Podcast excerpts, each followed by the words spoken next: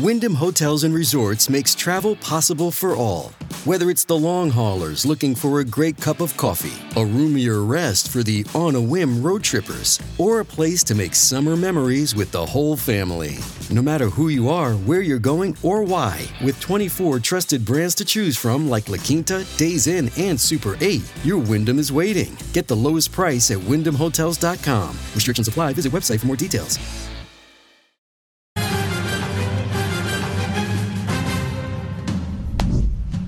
Somebody had to do it.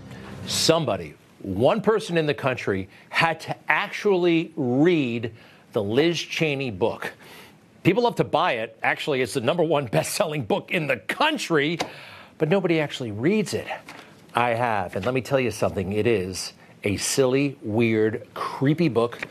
And this just might be a threat to democracy, actually, is they like to use that phrase Liz and her friends they're the threat. Oh, by the way, they're also incredibly boring at times. Uh, you tell me, would you? Did anybody run out and buy this book after watching Liz? It was just obvious that we cannot survive as a nation if we have a president mm. who's going to unravel the foundations of the republic. He himself is trying to unravel democracy. People need to take seriously and literally what he's saying, which is that he would, in fact, uh, unravel our democracy, potentially terminate the Constitution. Uh, it's, it's a risk we can't take. Once we get through this election cycle uh, and we defeat Donald Trump, I think there's, there's clearly a huge amount of work that has to be done um, to restore, you know, to, to right the ship of our democracy. Oh, my God. Ah. Yeah. She's not compelling. She's not a good book salesperson. Uh, we've heard her say this stuff a million times before, but the establishment takes care of its own, and they know how to move books. She was everywhere, right? On this show, that show, every single show they have, even conservative media, by the way, and they weren't nearly tough enough on her. There are extraordinary problems with this book, and extraordinary problems with with Liz. Uh, before I get to those, they wouldn't actually let her read the book. They understand that Liz puts people to sleep. I, I, want to read a part of your book that really stuck out to me. You said, and you've touched on a little bit of this. Certainly, Donald Trump would run the U.S. government with acting officials who you are see how they don't let her actually read her own book. She's sitting right there. Read, uh, a section, a quote from your book, uh, Oath and Honor. Uh, today, none of us can tell if the story. They, they, they do all the reading for her. All right, I don't blame them actually on that point because when Liz reads her book.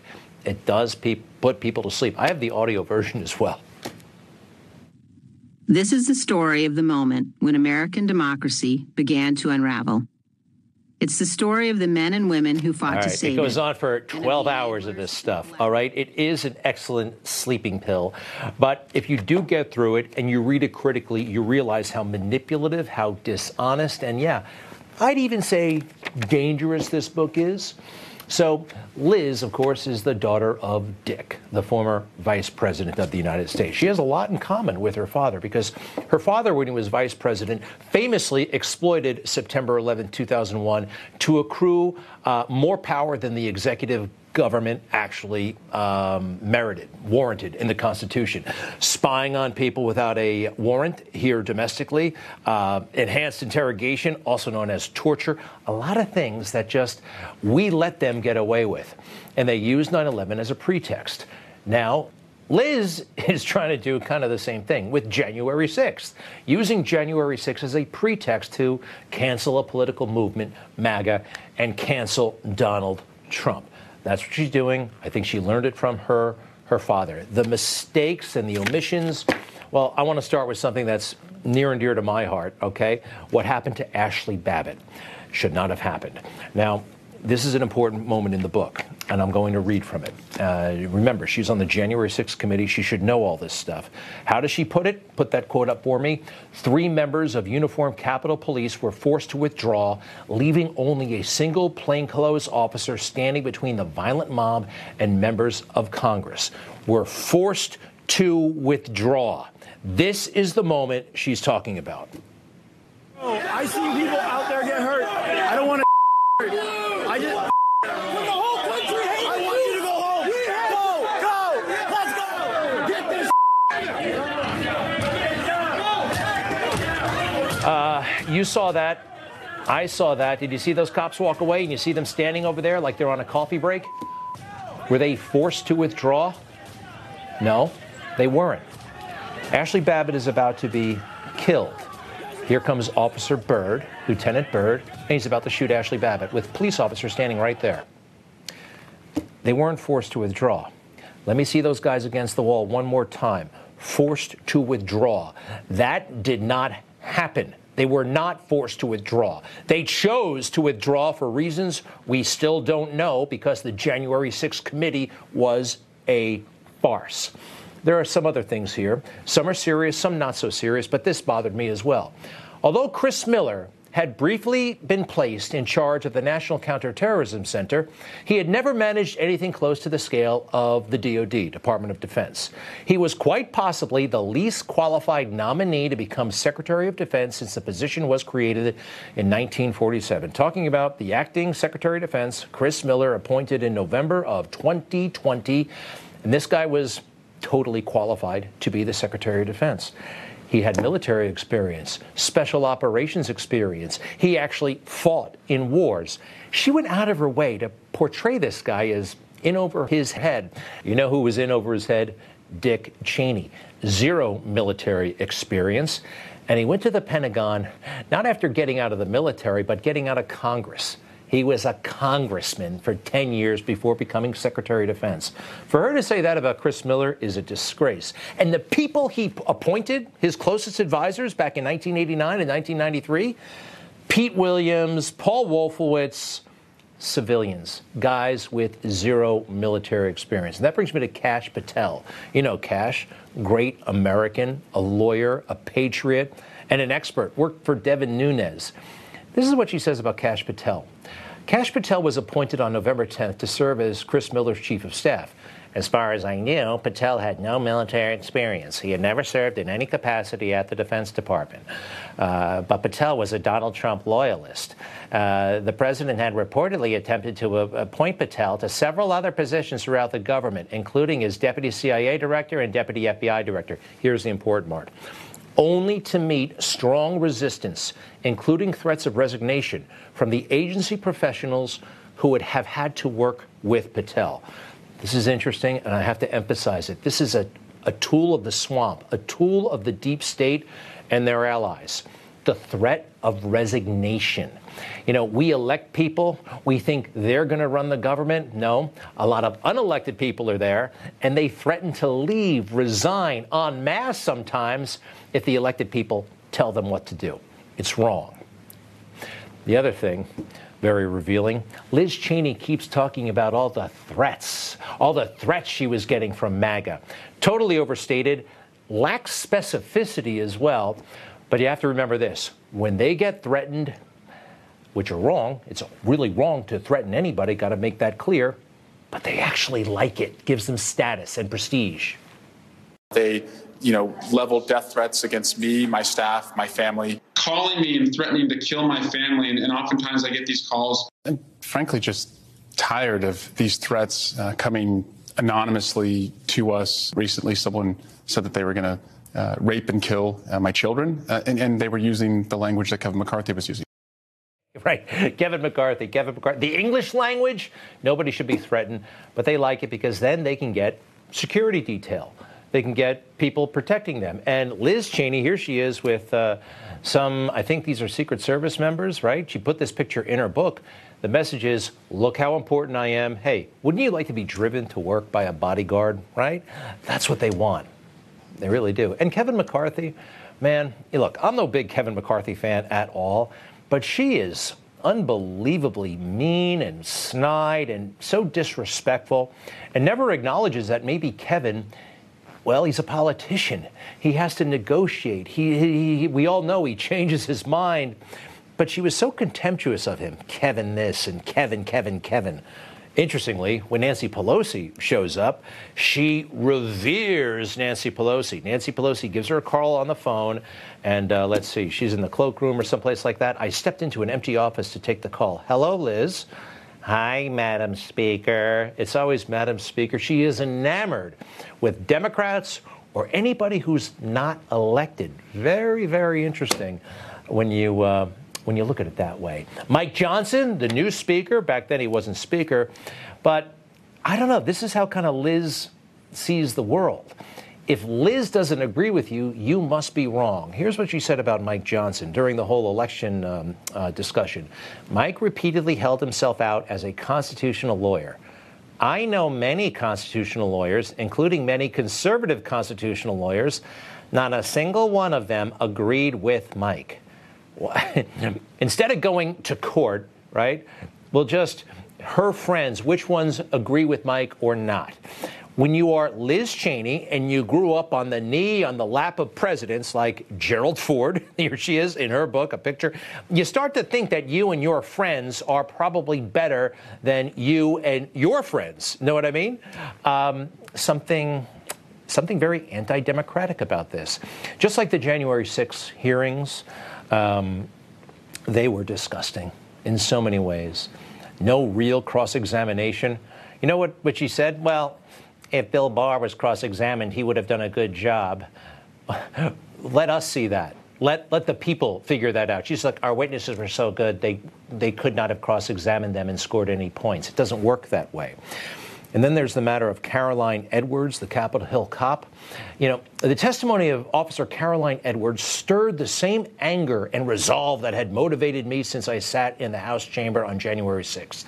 These members of our Capitol Police had sacrificed for each of us and for the same Constitution we all swore to uphold. Not a word about the massive security failure and who knows what else it might have been on January 6th, huh?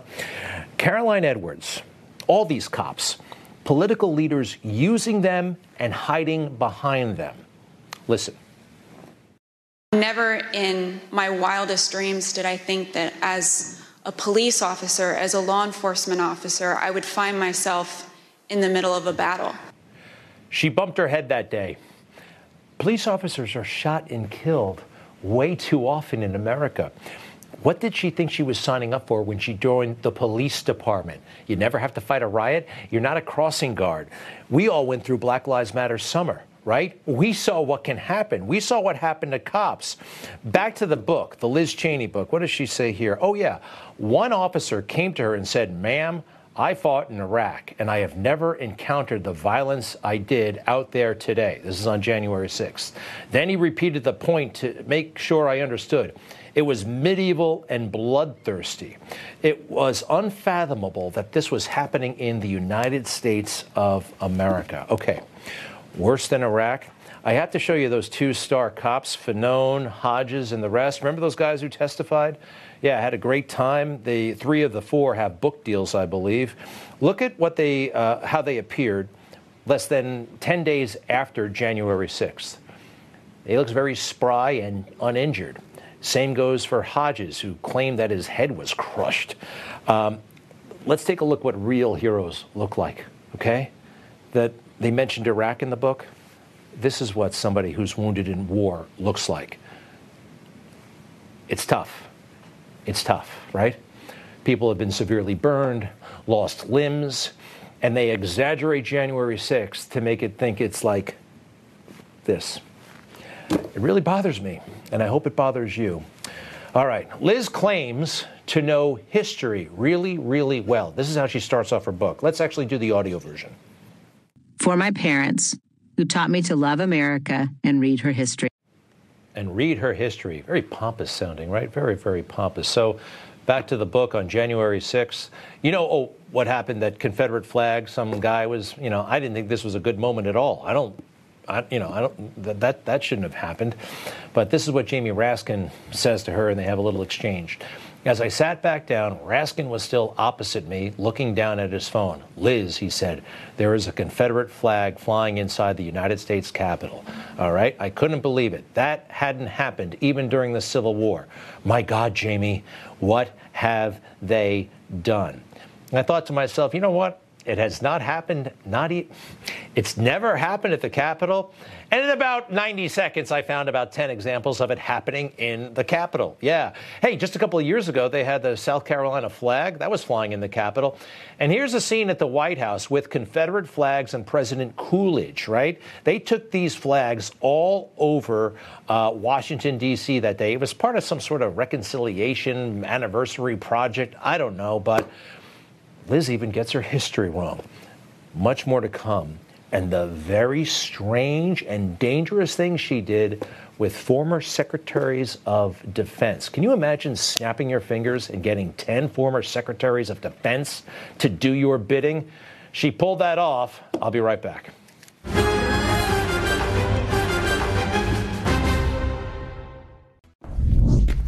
All right, a few more things about this silly, weird, and very, very creepy book. You know, half the book is Liz Cheney summarizing things that we weren't there for. I really told Mike Johnson what I was thinking, and I got. She always comes out like with the upper hand. This time, she writes a constituent false information. Yeah, she's getting mail from people who live in Wyoming. They don't like her. She doesn't appear to like them. You don't lie to people you respect or like, right? Here's Liz writing to a constituent the following Trump provoked the mob attack, and once it was underway, he failed to take action to stop the mob and instead tweeted out that Vice President Pence is a coward. Now, here she is, right? And this is what they've all done stirring the pot, hyping something, making it into something, and leaving very critical things out and misleading everyone. First off, coward, that's one heck of a word. Them's fighting words. Donald Trump did not call Vice President uh, Mike Pence a coward. He didn't. Let's look at the tweet that day. Look at the first line. Mike Pence didn't have the courage to do what should have been done to protect our country and our Constitution. Now, that's a big difference. I'm sorry. If you think this is a fine point, lacking courage, okay. You lacked the courage that day, try again. Coward. Coward is a word that men used to have duels over, right? Back in the 1700s, whatever. You call somebody a coward, watch out. Lacking courage, you see how she does that though? Hypes it. And this whole thing, you know, like Donald Trump just sat there and watched television as if Donald Trump had a duty to, I don't know, as if he were a security guard. Mike Pence in the parking garage that day, right? On the phone. Notice he's on the phone. This is one of the exclusive pictures from the evacuation of Mike Pence as he waited out the riot upstairs. Well, this bothers me, and this actually is evidence that there was a plot against President Trump, in my opinion. Um, David Muir asked uh, Mike Pence about where the president was that day, and did he call him?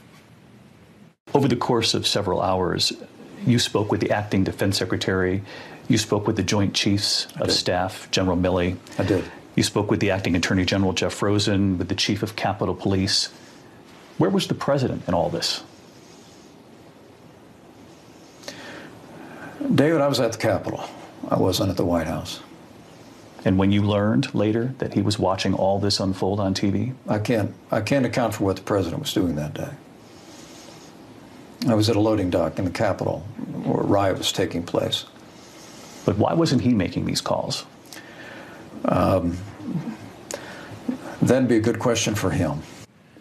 No, actually, it's a good question for you. Why didn't you call the president?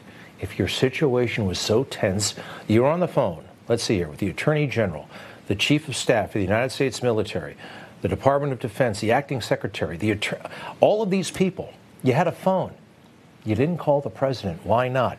The President of the United States is not a security guard. It does not work that way. Vice President Pence was protected by the Secret Service. You know what the Secret Service has? An operations center. I mean, it's not just the guys who are with Pence. They got this whole huge apparatus. Donald Trump is not in the operational loop. And they're trying to pull fast one sounds too innocent. They are lying to the American people about this. This is very, very important. Liz Cheney is a deceitful, dangerous woman. You can't forget that. She reveals herself in this book. And I'm not done. Who remembers this from 2020, the debate? There are 50 former national intelligence folks who said that what this he's accusing me of is a Russian plant. They have said that this is, has all the four, five former heads of the CIA, both parties, say what he's saying is a bunch of garbage. Okay, remember the letter? They all signed that letter. 50 intelligence officials signed a letter telling us that the laptop was bogus, right? 50 former intelligence officials. They all did that. They all did that. And just a few months later, Liz had another idea. Hey, let's get the secretaries of defense to say something about Trump. We decided to mobilize the former secretaries of defense to try to. There were 10 living secretaries. What if all 10 of them would sign a letter of warning? It would be unprecedented that all of these secretaries, way before January 6th, were going to write a letter saying that Trump could not contest the election anymore. Um, that's not raw. That's not correct. He can and this is very creepy. The military, essentially, the military industrial establishment telling politicians what they can do. I want to go to that letter that Liz arranged in about 10 minutes, working the phones. This is what the secretary said The time for questioning the results has passed. The time for the formal counting of the Electoral College votes, as prescribed in the Constitution and statute, has arrived. Now, there is the matter of the Electoral Count Act of 1887 and the Constitution that says you can raise objections.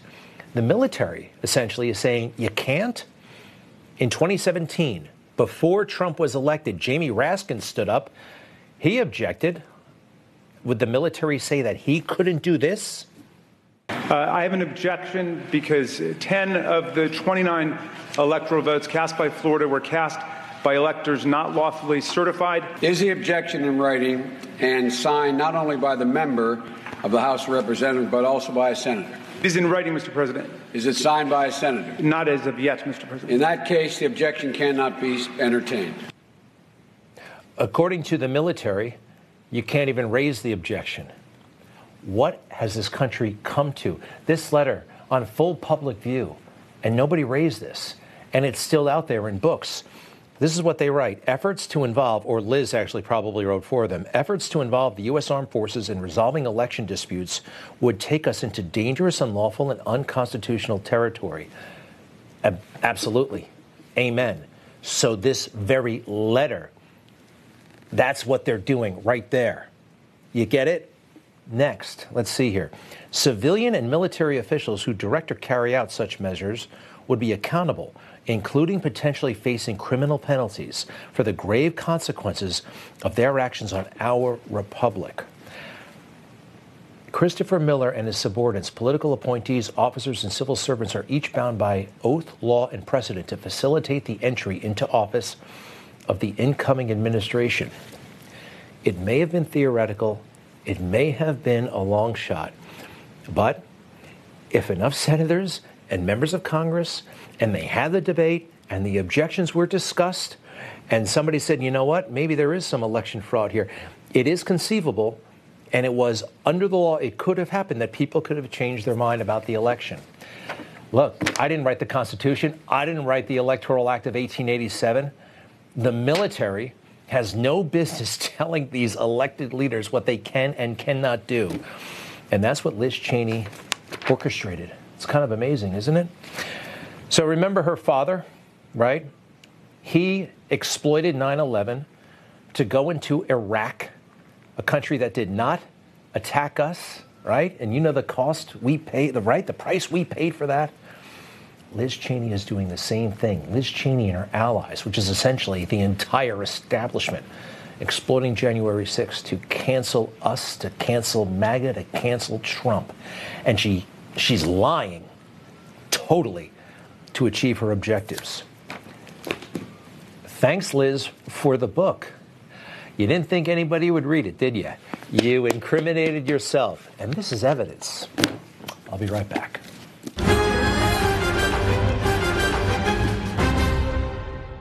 Hi, it's Tony Marino, host of the Newsmax Daily Podcast, your daily news bulletin of Newsmax's top headlines, along with commentary from our hosts and experts.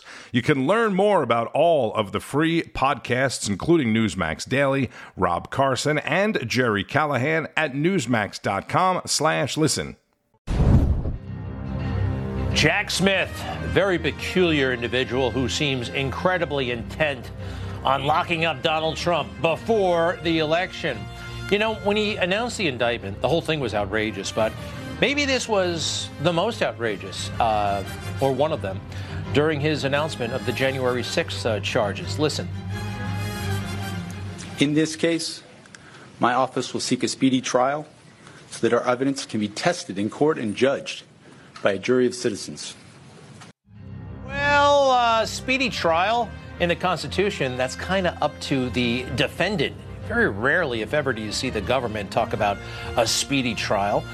Um, but look, they want to get this thing done before the election. And something really strange has happened. Jack Smith has asked that an issue be seen by the Supreme Court. Right now, it's at the appellate level. You know, Donald Trump has the right to appeal, and the appeal situation, well, has a process.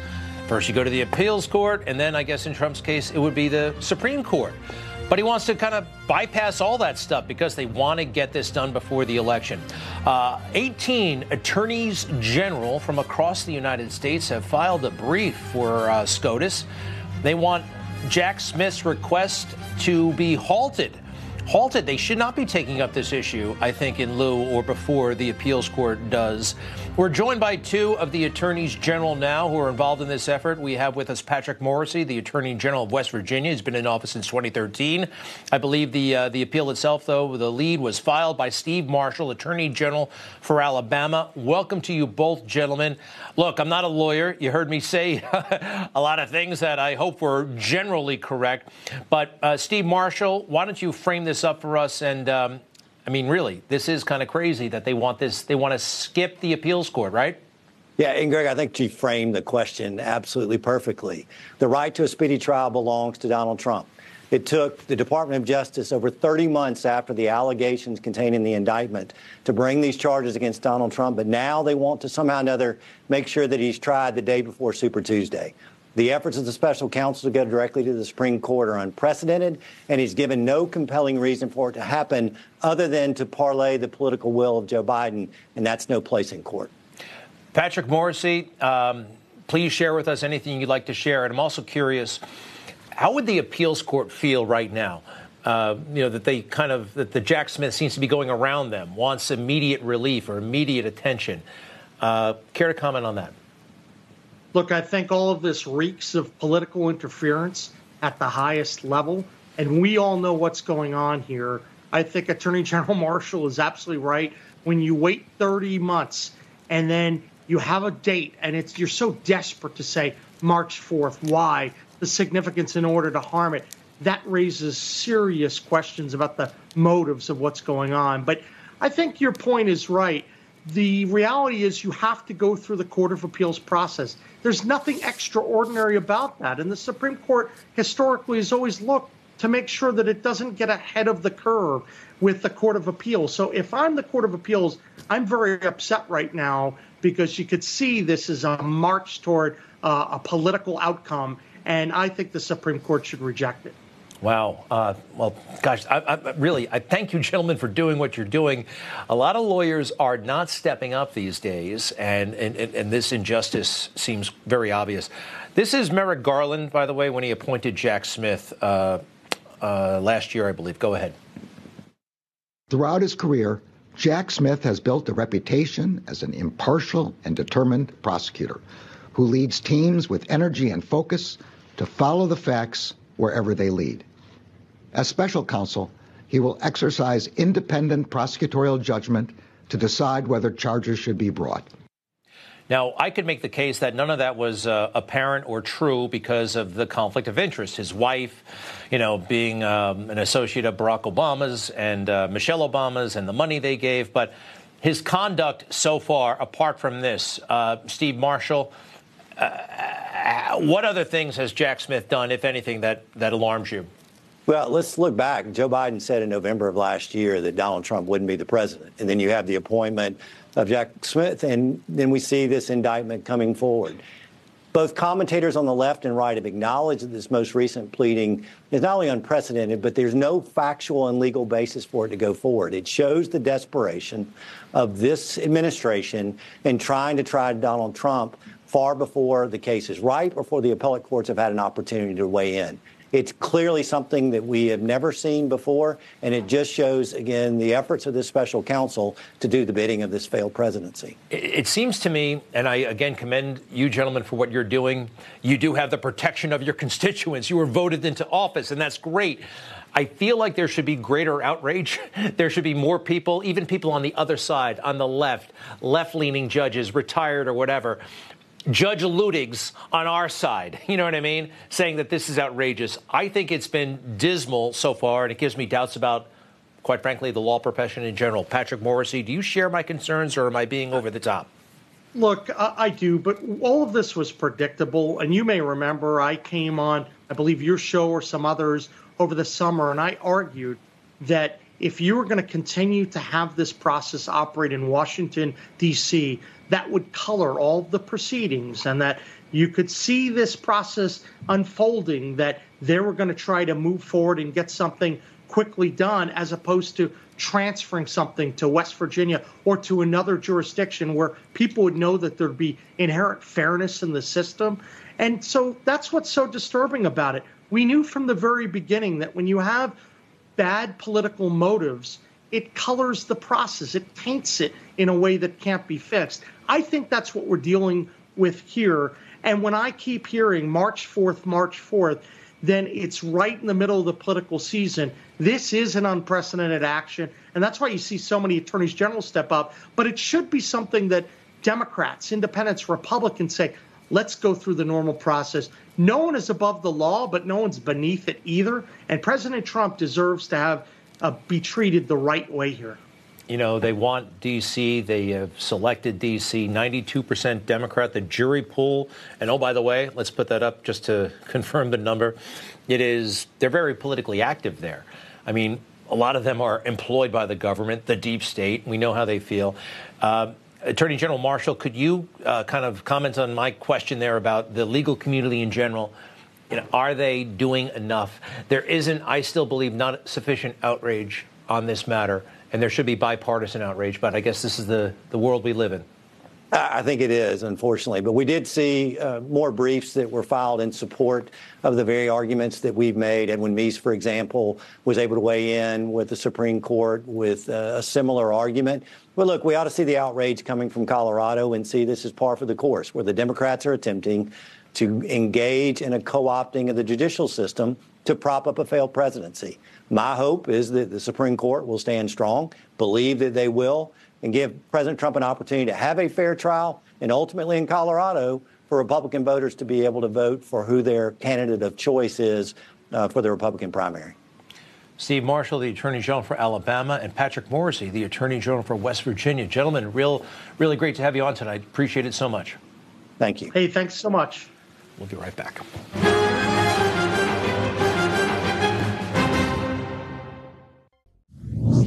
On January 6, 2021, domestic terrorists the president has empowered for years stormed the Capitol. On January 6th. And then once the terrorists stormed the Capitol, he did everything but intervene. January 6th, there's a lot of domestic terrorists. This process of the terrorists who attacked the Capitol on January 6th. The entire Republican Party apparatus has decided to wrap their arms around domestic terrorists.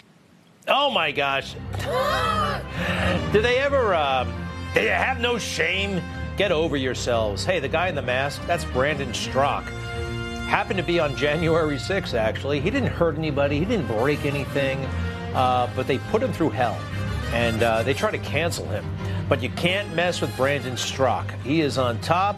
He just uh, had a major win in a bogus lawsuit that was filed against him. We're joined by Brandon Straka, of course, founder of the Walk Away campaign, and his lawyer, Julianne Murray, uh, state chair of the Delaware Republican Party and co counsel on this case for Brandon. Welcome to you both. Uh, congratulations, Brandon. Uh, you got to tell me exactly what the heck went down here. I'm not totally. I thought you were out of the woods. Everybody knows your story.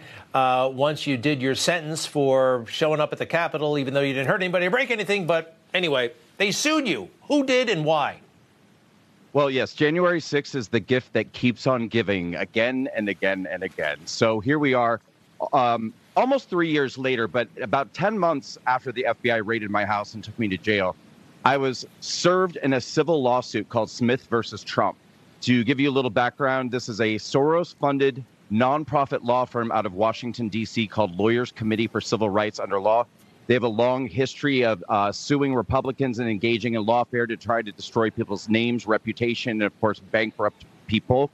Uh, but they came up with a case where uh, eight Capitol police officers who are black and brown were being represented pro bono by this law firm, alleging a civil rights conspiracy, suing us under the KKK Act, myself and several other people, alleging that we engage in a civil rights conspiracy to attack black and brown officers on January 6th.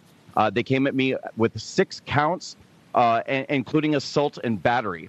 Now, initially, after about a year and a half of working through this case, I had the first four counts against me dropped, but the judge kept me in the case under the uh, the counts of assault and battery, and we actually had to enter discovery at that point and we got the opportunity uh, to compel answers from these plaintiffs, these black and brown police officers, asking them questions like, where, where were you during the time that Brandon Straka was at the Capitol? You're alleging that he assaulted you. You're alleging assault and battery. And what we found out was that not a single one of these Capitol police officers was even working on the same side of the building where I was standing outside the building for eight minutes. One of them, Capitol Police Officer Michael Fortune, was actually in Maryland at the time that I was at the Capitol. But nonetheless, trying to get a, a monetary judgment from me for assault and battery and civil rights violations. Oh boy! All right, Julianne Murray. I take it. Who who saw the light on this one? The judge. Uh, how did this thing? It went away, right? Dismissed. Tell us. Uh, tell us how that went down. It did, and you know, Brandon, a per- perfect recap there as usual. Uh, basically, what happened here was, you know, the first four counts or six counts, you know, get dismissed, and the the the two that were left, aiding and abetting assault and battery. So ridiculous, just in terms of once we knew Brandon was on one side, they're on the other side. You have to be able to be in proximity in order to know, to assault or batter. So it was ridiculous, but it was you know pulling the strings and going through it. But one of the legal options that we could take was to remove it from federal court because assault and battery were actually they're they're local basically. Instead of being federal crimes they could come in under the DC local ordinances. And so that's what you know, we, uh, you know co-counsel we worked together got that before the judge and he actually agreed you know what? I don't need to keep federal jurisdiction on this. This is a DC case. Move it to DC all right. Hey, by the way, is anybody else? up? Brandon, you're out of the woods here, but uh, are they going after others? Has this lawsuit or similar type lawsuits uh, been filed against January 6 defendants? So, Greg, I am one of several people who are being sued in this lawsuit. And it's actually very sad because some of the co defendants in this case, uh, I don't know these people, I've never met them, but some of them are Proud Boys, some of them are Oath Keepers, and some of them are people who are actually sitting in federal prison right now and have been for years. And so, in addition to all of these problems that they have, a lot of these people, of course, have lost their homes, they've lost their cars, they've lost, lost their life savings trying to defend themselves in criminal cases. Now you add to this a civil case that obviously they can't afford. Uh, many of them don't even have lawyers that are showing up for them. And by the time that they get out of prison, they're probably going to have a default judgment against them in this case. So it's this massive, disgusting pylon that's it's very disturbing. But if I may say, too, uh, one thing that additional detail of this case is that when we had the option, uh, it was tossed out of federal court, and the, the plaintiffs had the option to refile against me in district court these same two counts. You know, our attorneys went to them and said, if you continue forward with these lies, we're going to seek sanctions against you and we're going to countersue these defendants. And that was the moment when they just collapsed like a house of cards and said, they cried uncle and said, we quit. So at this point, they backed out of the case. Brandon, thank you. Julianne, final word. Um, gosh, this is. Uh, this is really tough. Just your overall feelings as a lawyer that we've come to this kind of place in America. It's disgusting.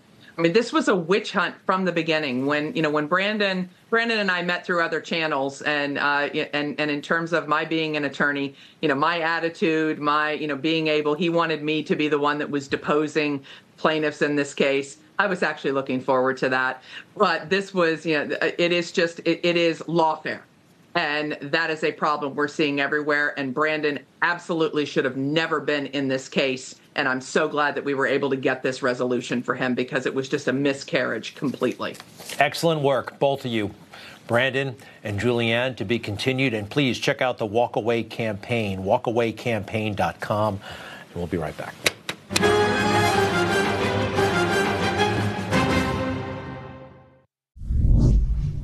There is not a liberal America and a conservative America. There is the United States of America. Yeah, right. Con man, con man, conning us back almost 20 years ago, trying to get everybody to like him. And it worked. It worked. But uh, turned out he wasn't really about uniting this country. Really does seem dead set on destroying it, at least ripping apart our culture and making everything about race. He was supposed to be beyond race.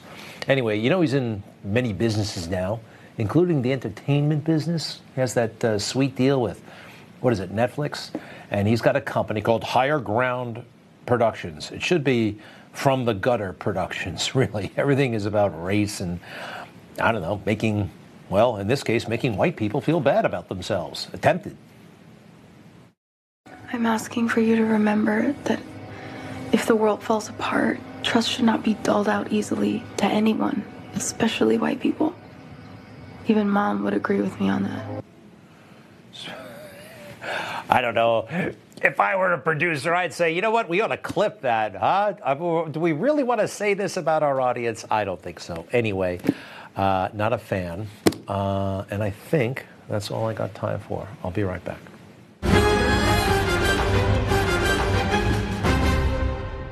You know, folks, I thank God for my wonderful wife, my kids, my country, the greatest nation ever. And Americans like you who believe in the truth, the Chris Salcedo Show will never stop fighting for you. The Chris Salcedo Show for the news you need to know. Well, that's it. All right. So every night we end with the kids. Uh, Madeline on the right and Annalise, her big sister, on the left. Look at that. Matching Elmo pajamas. Isn't that great? Uh, they're getting along a little bit better. You know, for a while there, gosh, the big sister pushing around her little sister. Anyway, uh, I got to show you my wife one of these days. She's a bit camera shy. Thanks so much for watching. I will see you tomorrow.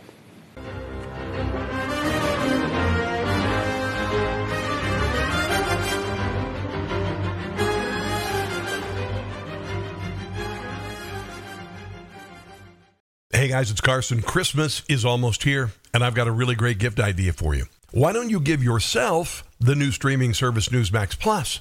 Move over woke Netflix and Disney Plus and Hulu. Just start Newsmax Plus. I just subscribed. I love it. Get Newsmax best shows with Rob Schmitt, Eric Bolling, Greta Van Susteren, Greg Kelly, and more. You also get lots of movies, documentaries, history, comedy. Newsmax Plus just launched and more than 180,000 people have signed up. Newsmax Plus lets you watch the Newsmax channel on your phone or home TV app. And Newsmax Plus is the only streamer to give you all the Donald Trump rallies. Fox News censors most of them. So get Newsmax Plus today. It's free to start. Just go to Newsmax Plus, spell out the plus, dot com. Again, start your free trial by going to NewsmaxPlus.com. That's NewsmaxPlus.com. Millions are switching to Newsmax, so try it for free today.